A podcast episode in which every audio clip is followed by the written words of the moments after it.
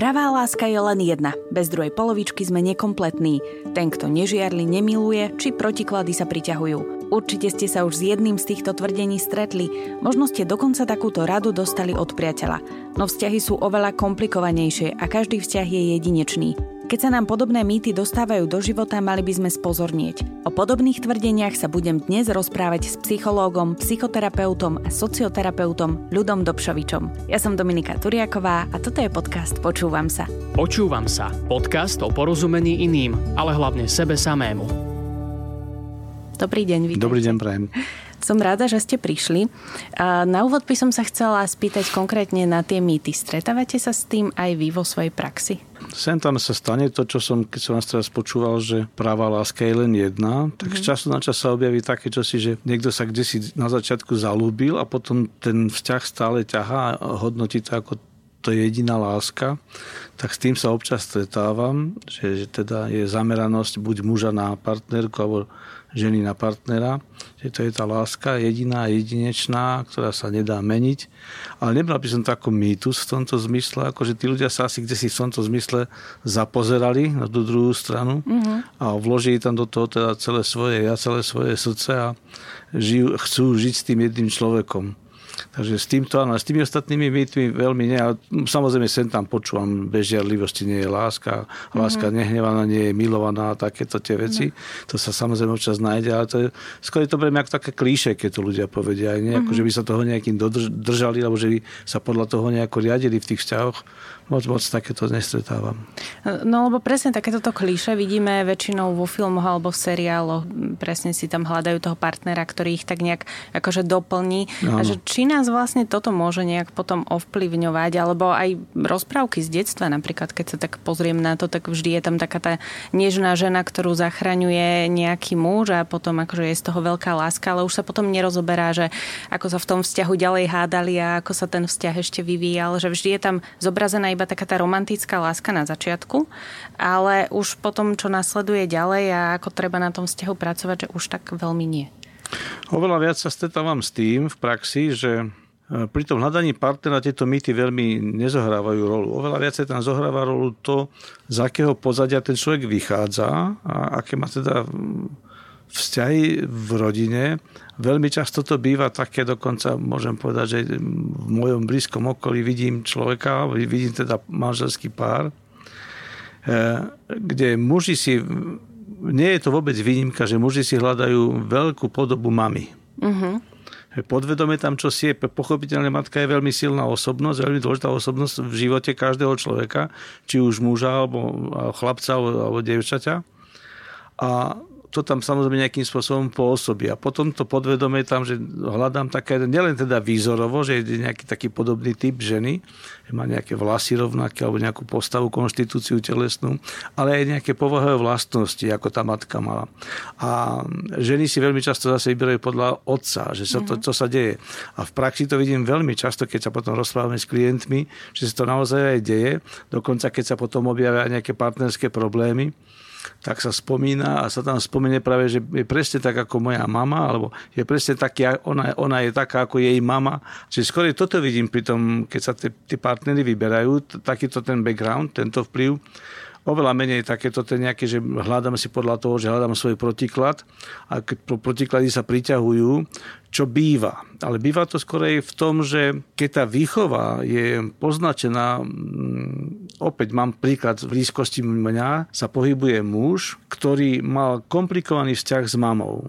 Tá matka ho stále kritizovala a stále bola s ním nespokojná a chcela z neho vycepovať takého silného muža, ktorý bude kvalitný a silný a zdatný a bude sa vedieť so životom popasovať a bude vedieť byť dobrý životný partner. Čiže on bol naučený, že žena je s ním nespokojná, tá hlavná matka. Je kritická a stále som musel doťahovať, urobiť čosi dobré. Našiel si teda ženu, ktorá bola naopak so všetkým spokojná. tak sa ukazuje, že je s tým problém. Že on bol navyknutý práve na to, čo mu aj prekážalo, ale na to vedel reagovať. S tým už sa vedel nejakým spôsobom vyrovnávať. Na tú matku sa naučil počas x rokov detstva a dospievania reagovať. A nevedel, čo s tým spraviť, keď tam takéto čosi nie je. Keď tam zrazu takéto správanie tej ženy nie je a žena s tým so všetkým súhlasí, akoby tá žena nemá vlastný názor a jemu to potom začalo prekážať. Čiže ten protiklad, ako som povedal, že sa vyskytuje vtedy, keď je tam skôr nejaký nesúlad alebo nespokojnosť, alebo keď tie vzťahy sú nejakým spôsobom narušené, tak potom hľadám ten protipól. Ale sa ukazuje, že ten náš životný scenár, sa to zvykne v psychológii nazývať, je taká teória, transakčná analýza sa nazýva, ktorá hovorí o životných scenároch, že tie scenáre nám kedysi v detstve rodičia napíšu, my ich žijeme a potom podľa tých scenárov kráčame v živote a vyberáme si partnerov, partnerky, vyberáme si dokonca niekedy aj povolania podľa toho, že to je akoby už napísané kdesi v knihe osudu, aj keď sa to nedá, ako povedať, o osude sa nedá hovoriť, nie je to osud, taký ten fatalizmus, ale kde si ten vzor, ktorý tam tá schéma bola a tá je nám bezpečná, v tej sme sa učili pohybovať v tej základnej rodine, tak potom podľa toho žijeme a hľadáme si to svoje okolie, si vytvarujeme v tomto, hľadáme teda aj partnerov, partnerky, prácu a počty detí napríklad sa kopírujú, koľko bolo nás v rodine, koľko máme my deti a podobne. Môže byť teda, že si aj kvôli tomu vyberáme stále vlastne dookola tých istých partnerov. Síce si povieme, že nechceme partnera takého, aký bol môj otec, ale nejak si podvedome aj tak takého nájdeme, nie sme s ním spokojní a potom si nájdeme opäť zase ďalšieho takého istého a sme v takom nejakom blúdnom kruhu. Veľmi často je toto, čo hovoríte, veľmi, veľmi často. Dokonca, keď máme takých ľudí, čo sa rozchádzajú, že tam je vážna kríza a ten vzťah končí rozchodom, rozpadom, rozvod, treba, keď to je manželstvo, tak ten človek, či už žena alebo muž, najčastejšie pracujem potom už s jedným z nich, ktorý teda je ten postihnutý, ktorému sa teda krivdí, dám do veľkej úvodzovky, lebo sa takto tí ľudia cítia. Hľadajú si nového partnera, nájdu si najčastejšie úplne takého istého partnera, ako bol ten, s ktorým sa rozišli, že tá schéma, o ktorej vy práve hovoríte, že tam ten vplyv je veľmi silný. On potom môže mať, síce nemá čierne vlasy, má blond vlasy, nemá 100 kg, 80 kg, ale povahové správanie, postoje, životné, hodnotový systém má rovnaký a objavujú sa tie isté problémy potom, z blata do kaluže v podstate. Ak ten človek kompletne nezmení svoj nejaký postoj, tak sa to veľmi často takto opakuje, ako hovoríte. A ako vie človek zmeniť ten postoj? Keď si to napríklad už uvedomí, že naozaj teda si hľadám stále tých istých partnerov, ale zase asi nás niečo k takému partnerovi aj priťahuje, že je teda veľmi ťažké si nájsť niekoho, kto bude napríklad úplný opak. Toto je taká zložitejšia odpoveď, pretože na to nie je také, že máme recept, urobíš toto a toto a zmeníš postoje, tak jednoducho to v živote nejde. To, s čím mám skúsenosť ja, sú tzv. Enkanterové skupiny. To sú skupiny ľudí rôzneho veku, rôzneho povolania, rôzneho vzdelania, muži, ženy, rôzneho náboženského vyznania, postojov k viere a podobne, ktorí sedia spolu a diskutujú, takže téma tam nie je určená, ale sa bavia o čomkoľvek. A zmyslom týchto rozhovorov je, že sa postupne učia vnímať druhú stranu, iných ľudí a dozvedať sa, ako sa ja správam v prítomnosti iných ľudí a ako prítomnosť iných ľudí na mňa vplýva, ako ma vidia ženy, ako ma vidia muži, ja sa nejakým spôsobom začínam orientovať a celé toto je vlastne smerované k tomu, aby človek oveľa viacej videl do seba samého, aké sú motívy jeho správania a jeho konania. Najčastejšie ľudia vôbec nerozmýšľajú o tom, prečo fajčia, prečo práve toto robia, prečo si dajú pohár piva, nie jeden, ale dva. Prečo deťom zakazujú byť vonku po 8, prečo manželke vyčítajú, keď robí toto, prečo manželovi vyčítajú, keď robí toto. Nerozmýšľajú o týchto motívoch a v týchto skupinách sa ľudia začínajú dotýkať motívov, svojho konania, svojho správania a tým, že sa toho začnú dotýkať, nutne sa dostanú aj k tomu, ako boli vychovávaní. A vtedy si uvedomia, že to, čo ma vychovávali, ako ma viedli, viedlo k týmto mojim postojom. Otázne je, prečo ja tieto postoje si stále držím, prečo sa v nich stále v tom scenári, čo som predtým spomenul, prečo opakujem ten scenár, prečo ho neprepíšem na nejaký svoj vlastný nový scenár. A toto, keď sa deje, keď človek dojde k takému hlbšiemu sebapoznaniu lepšiemu sebaporozumeniu, taká sebareflexia. Toto som ja, toto je to moje, toto ma naučili, toto po mne chceli, to sa odo mňa očakávalo, ale ja som často, keď išiel som napríklad na školu, ktorú som ja nechcel, ale chceli ju moji rodičia. Tak ja som ich uspokojil, aj to nebol úplne zlý výber. Ja je fajn, že som ekonom, alebo že som právnik, alebo že som lekár, alebo niečo. Ale moje by bolo, keď som mohol malovať obrazy alebo predávať ponožky. Ale to sa nehodilo. A keď tomuto začneme rozumieť v týchto skupinách, to sú skupiny, ktoré bežia niekoľko rokov.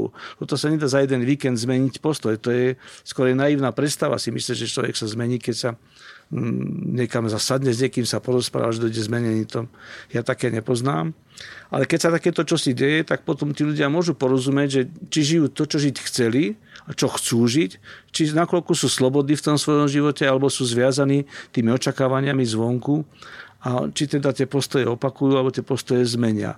A keď sa takéto udeje, tak na konci potom môže byť, že to presmeruje sa tá vyhýbka a ten človek začne žiť tie svoje vlastné postoje inak, čo častokrát vedie teda z takej kríze vo vzťahoch. Rodičia sú nespokojní s tým, čo to ty so sebou robíš, ako to žiješ, kam si sa to vydal v živote. A samozrejme tomu to treba vedieť čeliť a byť taký pomerne pevný vo svojich hodnotách, vo svojich postojoch. Ale keď sa to udeje, tak potom sa udeje tá zmena, na ktorú ste sa spýtali. Ale je to naozaj proces. Ja mám chuť povedať, že to je také, keď idete bežať maratón. Je to beh na dlhé trate. A nie každému sa asi do toho chce. A nie každému sa chce. Veľmi často ľudia, že ja chcem zmenu, povedz mi, čo mám robiť. A keď sa dotkneme zmeny, tak zistíš, že toto mi až tak mi nechce. Takže áno, lebo by to trvalo veľmi dlho. A nielen dlho, ešte prepáčte, že vám skačem do reči, nielen dlho, ale aj to potom očakáva, že budeš musieť čosi iné v živote začať robiť, či chceš alebo nechceš. Keď nechceš, tak potom žij po starom, ale potom budeš mať to, keď mám rovnaký postup, výsledok bude mať rovnaký. Často sa stáva, že my chceme toho partnera zmeniť, že nejaký jeho postoj nám prekáža alebo nejaká reakcia, ktorá sa často opakuje a nám to nejak zasahuje do života. Stretávate sa s týmto, že príde za vami jeden z toho páru a chce vlastne potom druhom, aby sa zmenil? No toto je najčastejšia vec, že zmen sa, aby mne nebolo ťažko, vyrieš mi môj problém, keď sa ty zmeníš, tak ja nebudem mať problém, to sa 99% prípadov, keď idú klienti, tak to sa deje. No toto je nešťastná cesta. Tá cesta nevedie, pretože keď chcem, aby ste sa vy zmenili, alebo sa tá druhá strana zmenila, tak samozrejme musí tá druhá strana byť ochotná zmeniť a musí nejako uznať, čo sa môže stať, že si uvedomí tá druhá strana, že aha, tak toto naozaj ti zaťažujem život, toto som naozaj bremenom pre teba a keďže ťa milujem a si dôležitý človek v mojom živote, tak toto bremeno ti nebudem dávať na tvoje ramena, na tvoje plecia a zmením čosi vo svojom živote. Uvedomujem si, že som to bremeno. Ale keď platí to, čo ste povedali, teda, že ja som spokojný, ja necítim bremeno a chce sa po mne zmena, tak je to veľmi komplikované. A problém je práve v tom, že sa požadovanie tejto zmeny, keď je odo mňa sa očakáva zmen sa, alebo ty si komplikovaný a je mi s tebou ťažko, tak ja to počujem ako kritiku samozrejme, že som nejako nevyhovujúci, ale že tak ako fungujem, som niekde postihnutý v úvodzovkách a teda je so mnou problém, no ale sociálna psychológia hovorí, že každý človek žije tak, aj to, čo robíme, aj vy, aj ja, aj ľudia okolo nás, tak žijú tak, aby mali zo seba čo najlepší pocit. To je zmyslom všetkého, čo robíme. Že ja si o sebe myslím, toto je fajn, aj keď nie celkom ideálne to vyhovuje, možno by som mohol kúsok inak, ale tak ako to je to ten smrádeček s prepáčením, ale teplúčkov, toto poznám. Zabehané koleje. Taká tá komfortná zóna. Áno, tá komfortná zóna. Chce mať zo seba dobrý pocit. A keď niekto mi hovorí, vy vidíš z toho komfortného pocitu von, vidíš z toho preč, tak ja to nechcem samozrejme zmeniť a trvám si na tom.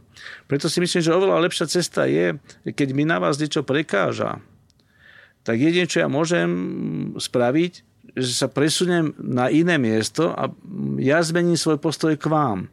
A či vy chcete alebo nechcete, budete musieť reagovať na moju zmenu. Inak sa to proste nedá. Čiže keď ja chcem zmeniť vás, dám opäť veľké úvodzovky na toto, tak musím zmeniť seba. Pretože keď sa zmením ja, tak vy budete na tú zmenu musieť reagovať.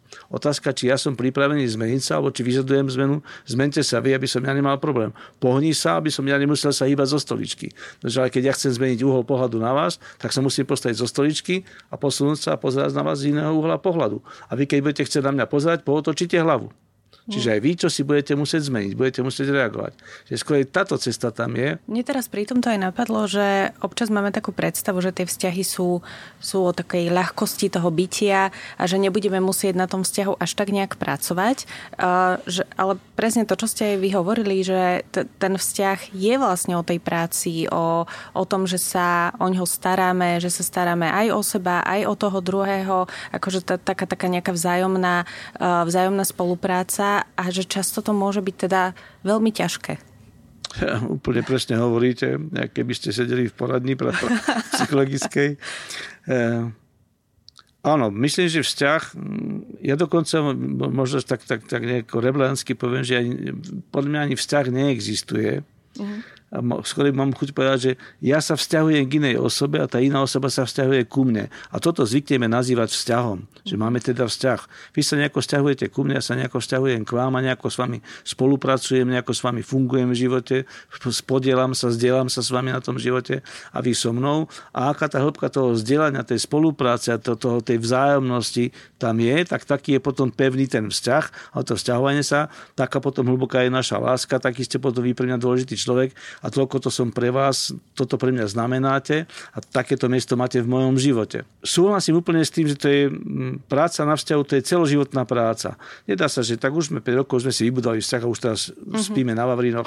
Nič takéto neestuje, pretože každodenný život priniesie nejaké starosti, priniesie nejaké problémy, nejaké záťaže, niečo, čo musíme komplikovať, alebo niekedy veľmi komplikovať, niekedy menej komplikovať, ale musíme to vyriešiť a tým pádom sa dostávame do toho, že môžete mať iný pohľad ako aj ja. Aj keď žijeme vedľa seba, poznáme sa veľmi detailne, jedávame z jednej misy, spíme pod jednou perinou, čiže vieme o sebe všetko. Napriek tomu toto je situácia, ktorej sme doteraz neboli a musíme sa na to pozrieť opäť my dvaja a musíme sa znovu zosúľaďovať. A takéto zosúľaďovanie sú neustále. Hoci samozrejme s pribúdajúcimi rokmi toho partnerského vzťahu týchto situácií je menej a menej, ktoré nás zaskočia, pretože už sme spolu odžili Vianoce, 15 Vianoce, 15 Veľkých nocí, už máme deti, už máme choroby za sebou, už sme na dovolenkách, už poznáme, keď sa máme niečo nakúpať, ako budeme šetriť peniaze, ako budeme neviem čo riešiť. To je never ending story, to je celoživotný proces. Vzťah sa proste jednoducho musí budovať a ja najčastejšie, keď sedím s klientmi, tak ešte som sa nestretol s takým prípadom, že by nedošli k bodu, kedy si musia povedať, tak kto som pre teba a kto si ty pre mňa.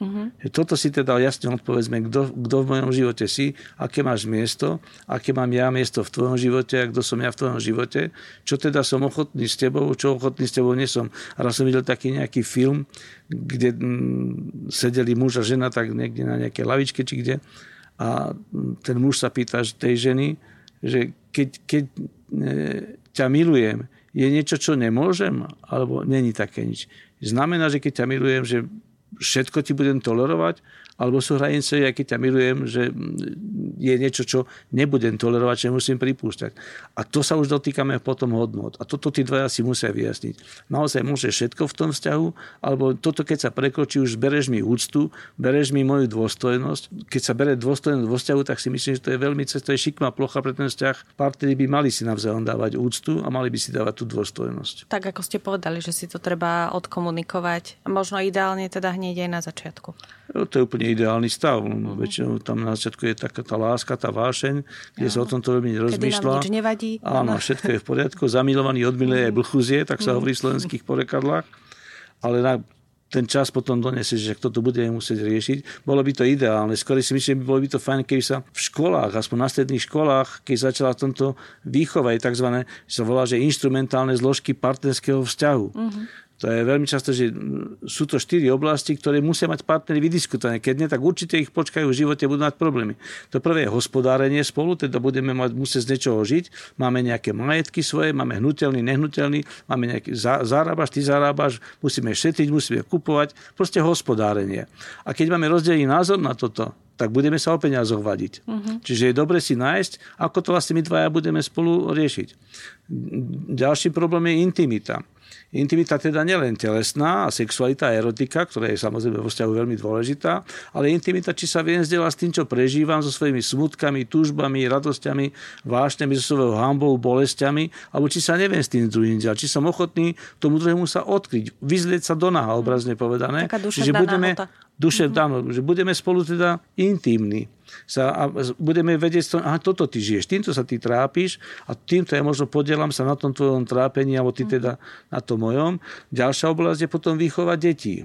Máme deti, najčastejšie vo vzťahu samozrejme prídu deti a budeme mať jedno dieťa, dve deti, tri deti, budeme mať väčší odstup medzi nimi, budeme sa s nimi učiť alebo nebudeme sa učiť. Budeme im dávať vreckové, nebudeme im dávať vreckové, budeme zakazovať, kedy majú prísť domov, nebudú. Čiže čo všetko s deťmi, ako ich budeme učiť statočnosti, ako ich budeme učiť čestnosti, tie decká, ako budeme k nim fungovať. Čiže výchova detí, opäť na tom je dobre, keď sa na tom zhodnú tí partneri. A posledná oblasť je trávenie voľného času. Keď sme partneri, keď sa milujeme a žijeme spolu, tak ja z času na čas chcem ísť s chlapmi si zahrať futbal, osadnúť si na jedno pivo a rozprávať o politike alebo o športe, čo mi chlapi. A vy, že nie si chcete o deťoch porozprávať, o porodoch alebo o pečení alebo o nakupovaní, o niečom. Čo je normálne. Potrebujeme švitoriť a mať svoj voľný čas. Ale tam patríme aj dovolenky. Ideme na dovolenku do hory alebo k moru. Alebo raz tam, alebo budeme teda jednu dovolenku týždeň ty sama, ja sám a týždeň spolu, dáme deti na cez dovolenku rodičom, alebo čiže voľný čas, koničky. Celý náš život sa dá týmito štyrmi oblastiami vykryť. Nie je niečo, čo by do niektorej z týchto štyroch oblastí nepatrilo. Keď v jednej oblasti je problém, že si tí dvaja nedohodnú, že majú protichodné názory, stoja na dvoch brehoch, tak tá kríza je pomerne vážna. Budú to musieť riešiť. Moja skúsenosť je, keď mali problém v dvoch oblastiach, tak sa rozpadli na vzťah. Že to nezvládli. Čiže treba vlastne mať zhodu na týchto štyroch inštrumentálnych zložkách. Áno. Ono často vlastne pri tom štvrtom bode, pri tých koničkoch, často býva aj taká predstava, že tí partneri majú byť spolu stále a non-stop a majú mať aj spolu koničky, ale teda podľa mňa je veľmi fajn, keď presne každý sa stretne aj buď s kamoškami, s kamarátmi, porozoberajú to, čo potrebujú, alebo má každý aj iný koníček a potom sa doma vlastne tí partneri stretnú a porozprávajú si tie svoje zážitky. Že môže byť aj toto taká tá forma zdieľania toho, že sa k sebe približujeme, aj keď ten vzťah, aj keď teda ten koníček netravíme spolu? Jednoznačne, úplne jednoznačne. Samozrejme, môže byť také aj sa často stáva, že obidvaja sú umelci, obidvaja sú hudobníci alebo niečo, vedci, že teda majú rovnakého koníčka, ale oveľa častejšie je to teda ja mám svoje koníčky, ty máš svoje koníčky, alebo ty tráviš čas po svojom, ja trávim čas po svojom. Ja dokonca si myslím, že to je taká dobrá hygiena, taká psychohygiena, že ten koníček mi umožní naozaj vypnúť z tých mojich starostí v tom vzťahu a prepnúť do svojho takého vlastného súkromného sveta, kde si tam čosi naplňam, naplním si tam nejakú potrebu, ktorú doma nemám akým spôsobom naplniť. Zloženou si ťažko zahrám futbal, ona si ťažko bude so mnou rozprávať o porodoch alebo o niečom inom. Čiže má to význam a keď sa tuto ja oddychnem si, vypnem, prepnem, oveľa ľahšie potom môžem prísť domov a potom sa väčší priestor vytvára práve na tú intimitu a na to, čo musíme spolu riešiť, pretože musíme každodenné starosti nejaké riešiť, musíme zabezpečiť bývanie, nejaký nájom zaplatiť, čo musíme kúpiť niečo alebo niekam skočiť, niečo vyriešiť. Čiže jednoznačne, ja sám si myslím, že je veľmi dobré, keď partneri majú každý takéto svojho konička, že niečo, čo si svojich okruh kamarátov, kamarátiek alebo priateľov a tam si potom takéto, čo si môžu vyriešiť, vydiskutovať, vyšvitoriť sa, k tomu, jak to hovorím, vyrozprávať sa na takej téme, ktorá nie je hlboká a nezasahuje do toho nášho spoločného bytia. Ale taký ten relax, takéto vypnutie je veľmi, veľmi potrebné podľa mňa. Keď sa vrátim ešte k tým rodičovským vzťahom, tak mi aj napadlo, že hovorí sa teda tak, neviem úplne, že či je to pravda, možno to potvrdíte, vyvratíte. Tie vzťahy našich rodičov boli trvácnejšie a s týmto možno, že ja až tak nesúhlasím, že tí rodičia boli spokojnejší v tých vzťahoch. A že tie vzťahy vydržali dlhé roky, alebo teda, že ešte tí rodičia sú stále spolu. Je teda pravda, že tie vzťahy v minulosti boli trvácnejšie? Veľmi často sa tiež stretávam v praxi tým, že keď teda dojdú ľudia a riešia nejaký svoj problém manželský vo svojom manželstve, tak keď sa dotknú manželstva svojich rodičov, tak tam práve videli, že tam doma bolo veľa hádok alebo bolo tam nejaký nesúlad, ale oni akoby z nejakej povinnosti, z nejakej zotrvačnosti a z nejakých obáv, ako budú hodnotení zvonku, tí rodičia nejakým spôsobom vydržali spolu a držia spolu a aj keď to medzi nimi neklape. A už majú také tie zhasnuté oči, ja zvyknem hovoriť, a už tam nebije srdce, už sa tam len tak žije vedľa seba. také dožívanie. A to je taký smutný pohľad na takýto vzťah. Hoci oni sa potom potešia, že majú zlatú svadbu a všetci im donesú kyticu a tortu s 50-kou, ale to je nie veľmi dobré. Na druhej strane musím povedať, že má čosi do seba aj to, že ja viem unášať záťaž s tým druhým a nejdem pri malom probléme, nejdem to riešiť, takže teda končím s tebou. Mm-hmm. Čo si myslím, že teraz je to kúsok toho kývadlo v našej spoločnosti posunuté týmto smerom, že keď sa nezhodneme na hodnotách, tak vieš čo, rozdielme sa, kašlem na teba, končíme. Myslím si, že sa oplatí trošičku zabojovať a pracovať so sebou, čo som pred chvíľkou rozprával, ísť sa pozrieť na seba, teda, že či nie som bremenom pre teba a nielen žiadať do teba, ty sa zmenia. Keďže sa nechceš zmeniť, tak s tebou končím. Sme tam dvaja. Buddhisti majú takú múdrosť, hovoria, keď nemôžem nájsť jazero, nie je to chyba jazera. To tak presne nejako aj je, že teda, keď sa mi nedarí, tak môžem hľadať, že teda, ako teba zmeniť. A keď nie, tak sa pomerne rýchlo sa rozchádzame, že moderná doba je takýmto spôsobom vedená. Ani tak nie. Niekde ten zlatý stred ideálny je, že nepríliš rýchlo končiť s tým človekom, keď si nezosladieme, tak niečo treba aj uniesť. A nejakú ťarchu, keď mám opäť buddhistická múdrosť, ja mám rád také múdrosti, aj keď nie som buddhista, keď máš pred sebou dve cesty, vyber si tú ťažšiu. A podľa to má čosi do seba, že vedieť unášať nejakú ťarchu, ale samozrejme zase niekde mať aj takú úctu, že keď už prekračuje moju úctu, ten náš vzťah, tak potom z toho vzťahu radšej odísť, pretože deti potom veľmi, veľmi trpia. A tie deti xkrát počúvam, ako rodičia naši vydržali spolu, ale ja som trpela, keď som v tom musela, počula som hádky a bitky a neviem, všelijaké podvody a klamanie a neverí a všetko som zažíval, čo s tým súviselo, ale naši mohli povedať, že my sme vydržali spolu cez toto všetko. No to je podľa mňa presne taký mýtus, že zostať spolu, lebo máme spolu deti, ale vlastne ten vzťah je úplne nefunkčný a tie deti to aj tak vidia, že tí rodičia sa hádajú. Kvôli deťom zostávame, veľmi často počujem, keď sa ideme, keď pracujú ľudia, takže vypadá to, že sa idú rozísť, tak kvôli deťom chcem zostať. Čo teda je jedna z najhorších vecí, kvôli deťom, a sa zaťažujú potom deti, že akože to kvôli vám sme vydržali a kvôli vám sme všetky tie hádky postupovali. Potom deti chodia na terapiu. Samozrejme, potom deti na terapiu, alebo povedia, tak toto ja nechcem a tak toho života. Potom oveľa ľahšie môžu skončiť vo svojom vzťahu, oveľa ľahšie sa potom rozchádzajú a rýchlejšie sa rozchádzajú v tom kývadle. Že toto je naozaj mýtus, že kvôli deťom, že to naozaj vidím ako nešťastné riešenie. Čo napríklad teda tá žiarlivosť? Ja som teda aj na začiatku hovorila, že niektorí povedia, že kto nežiarlí, takže nemiluje. Ale ja mám pocit, že to hovoria skoro ľudia, ktorí teda extrémne žiarlia, že si to tým ako keby nejak ospravedlňujú a že tá láska nemá byť vlastne podmienená tou žiarlivosťou. V žiadnom prípade žiarlivosť je veľmi zlý vklad do vzťahu. Žiarlivosť je vlastne nedôvera. Principiálna nedôvera. A otázka je teda, že čo s tou nedôverou robiť, pretože keď ani jeden z tých ten partner, komu je, na koho sa žiarli, nedáva žiadny dôvod na nedôveru, tak tá nedôvera sa častejšie ťahá ešte zo života predtým, než som sa s tým partnerom, s tou partnerkou zoznámil. To sa ťahá od nieka z mojej výchovy, z detstva, z dospievania.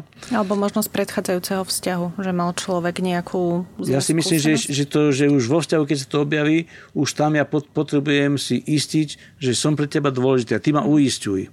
Čiže skôr si myslím, že to bolo niekde výchovou nadobudnuté, takáto žiarlivosť.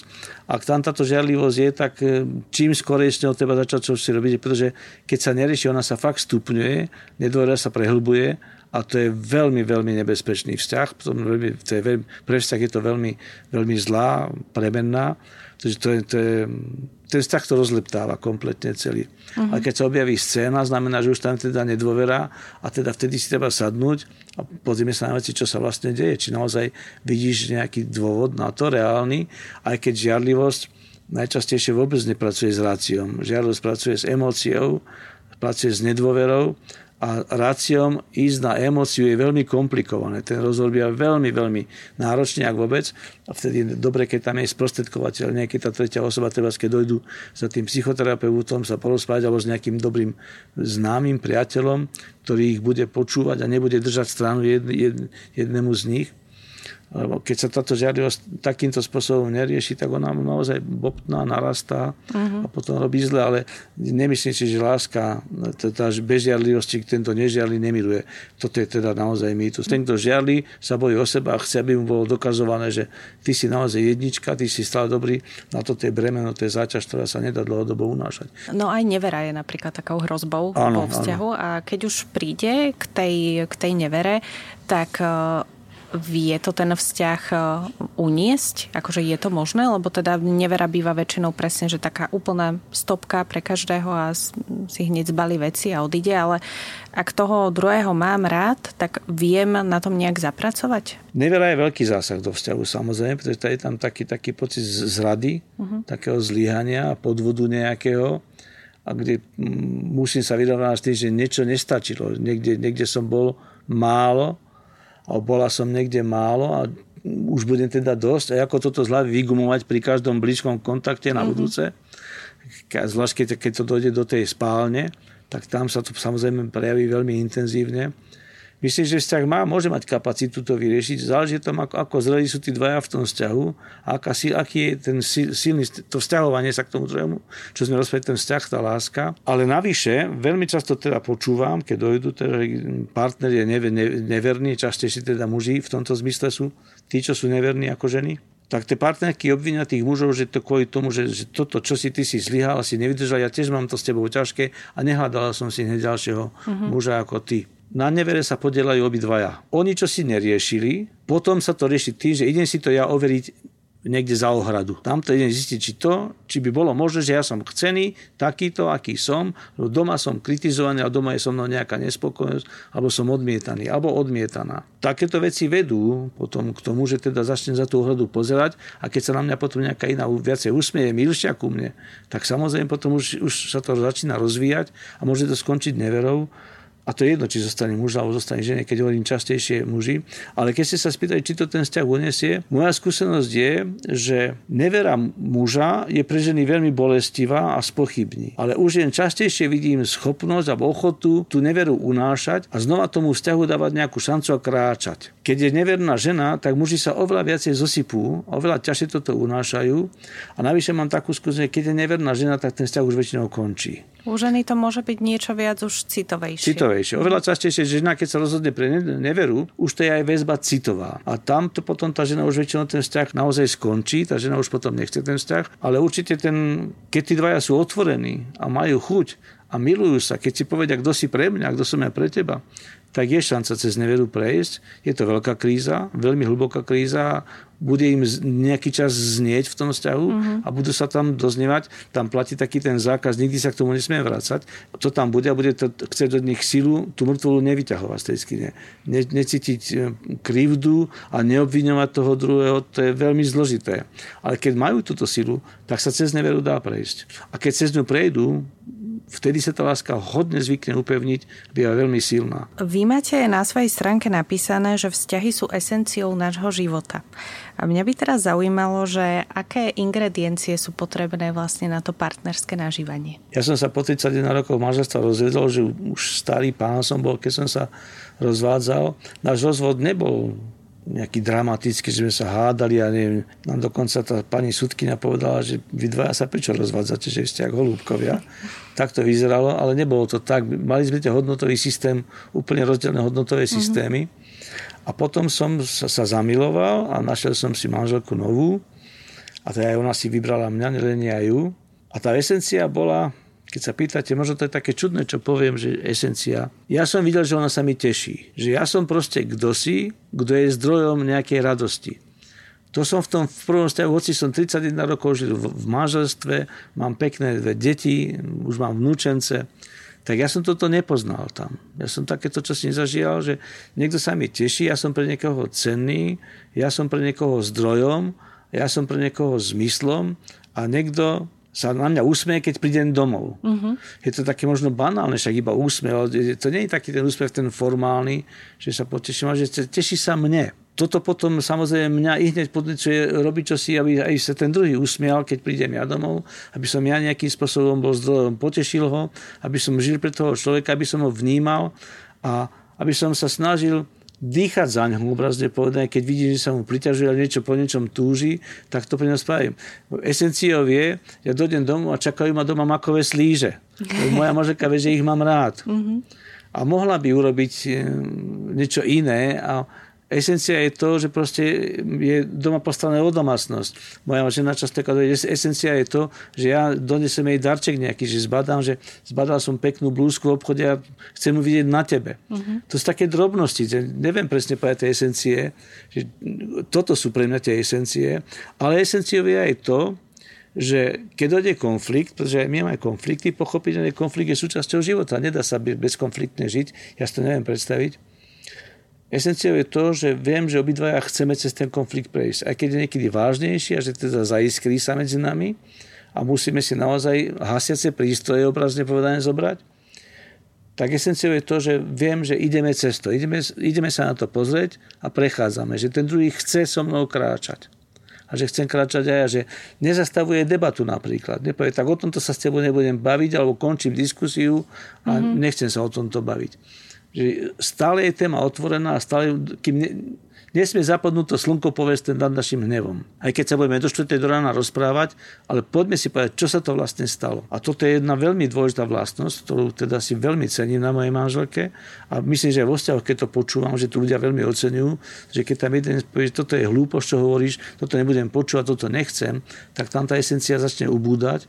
A tí ľudia si naopak, že potom sa menej jeden druhého vážia alebo hovoria, ja som viacej ako ty si menej alebo takéto čo si. Esencia je to dať si tú vzájomnosť, tú vzájomnú úctu a takú nejakú dôstojnosť v tom vzťahu, že ty máš veľkú cenu pre mňa a ja ti tú cenu ukazujem, že ju máš. Mala by to tá žena pocítiť odo mňa alebo ja by som to mala pocítiť od tej ženy. Lebo veľmi často sa stáva, že dojdú deti do manželstva. Ženy to majú častejšie robiť. Muži odsunutí na druhú kola za tie deti. Čo v prvých rokoch detí je pochopené. Ale keď to robí pri 7-8 ročných deťoch, tak už to začne byť zaujímavé, kvôli čomu tie deti majú byť predo mnou. Však deti nám jednoho dňa odrastú, odídu z domu a my dvaja zostaneme.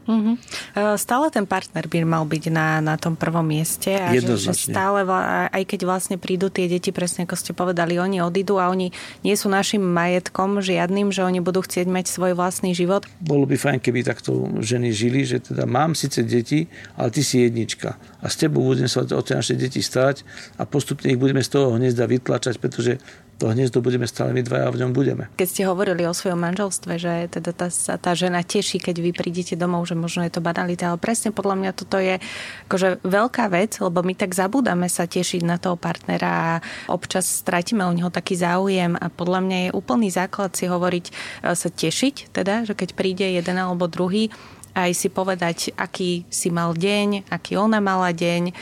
Ja napríklad s mojím mužom, tak my si rozprávame sny. Hneď ráno, ako sa zobudíme, tak si porozprávame sny. Je to pre mňa presne taká strašne intimná debata, lebo tak to nerozpráva človek hoci komu, že čo sa mu sníva. A mne sa teda veľmi páči, že on sa ma vždy spýta, že s takým záujmom, že áno, jeho to zaujíma, že čo sa mi snívalo.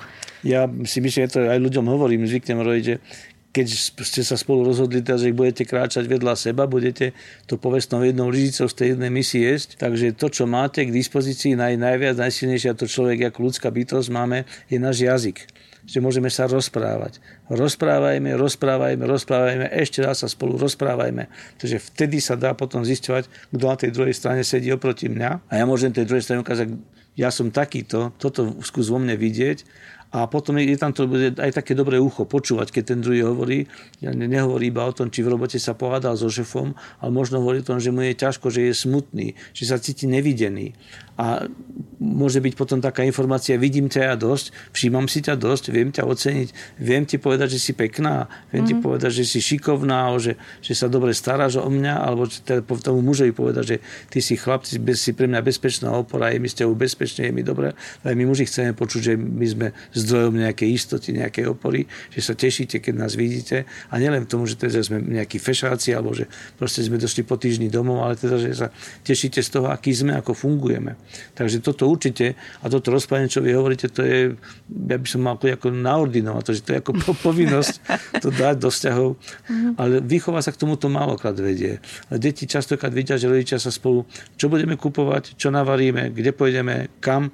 ale takéto intimné, ja som o tých 4 zložkách som rozprával, tú intimitu častokrát deti nevidia doma. A potom sa tí rodičia čudujú, že ich deťom sa v živote nedarí, alebo že sa rozvádzajú a nepozornosť na to, že my sme ich neučili žiť intimne, neučili sme ich rozprávať sa, zdieľať sa a fungovať. My chlapci tiež plačeme niekedy, ale hanbíme sa plakať. Bojíme sa, aby sme boli slabí. No lebo tiež je to tak učené, že chlapci neplačú a tým chlap má byť tvrdý a nemá dávať emócie najavo. No. Takže áno, je škoda, že sa takýto predmet vo vzťahoch neučí na školách. No. Som naordinoval povinnosť rozprávať sa, ako hovoríte vy. Ja si myslím, že sme prebrali veľmi veľa vecí, aj keď asi by sme sa o tých vzťahoch vedeli rozprávať. No to by bolo na veľa podcastov. Tak ja dúfam, že ešte niekedy prídete. Ďakujem veľmi pekne. Ďakujem pekne za vaše pozvanie. Túto, ale aj všetky ďalšie epizódy podcastu Počúvam sa si môžete vypočuť na podmas.sk alebo v vašich podcastových aplikáciách.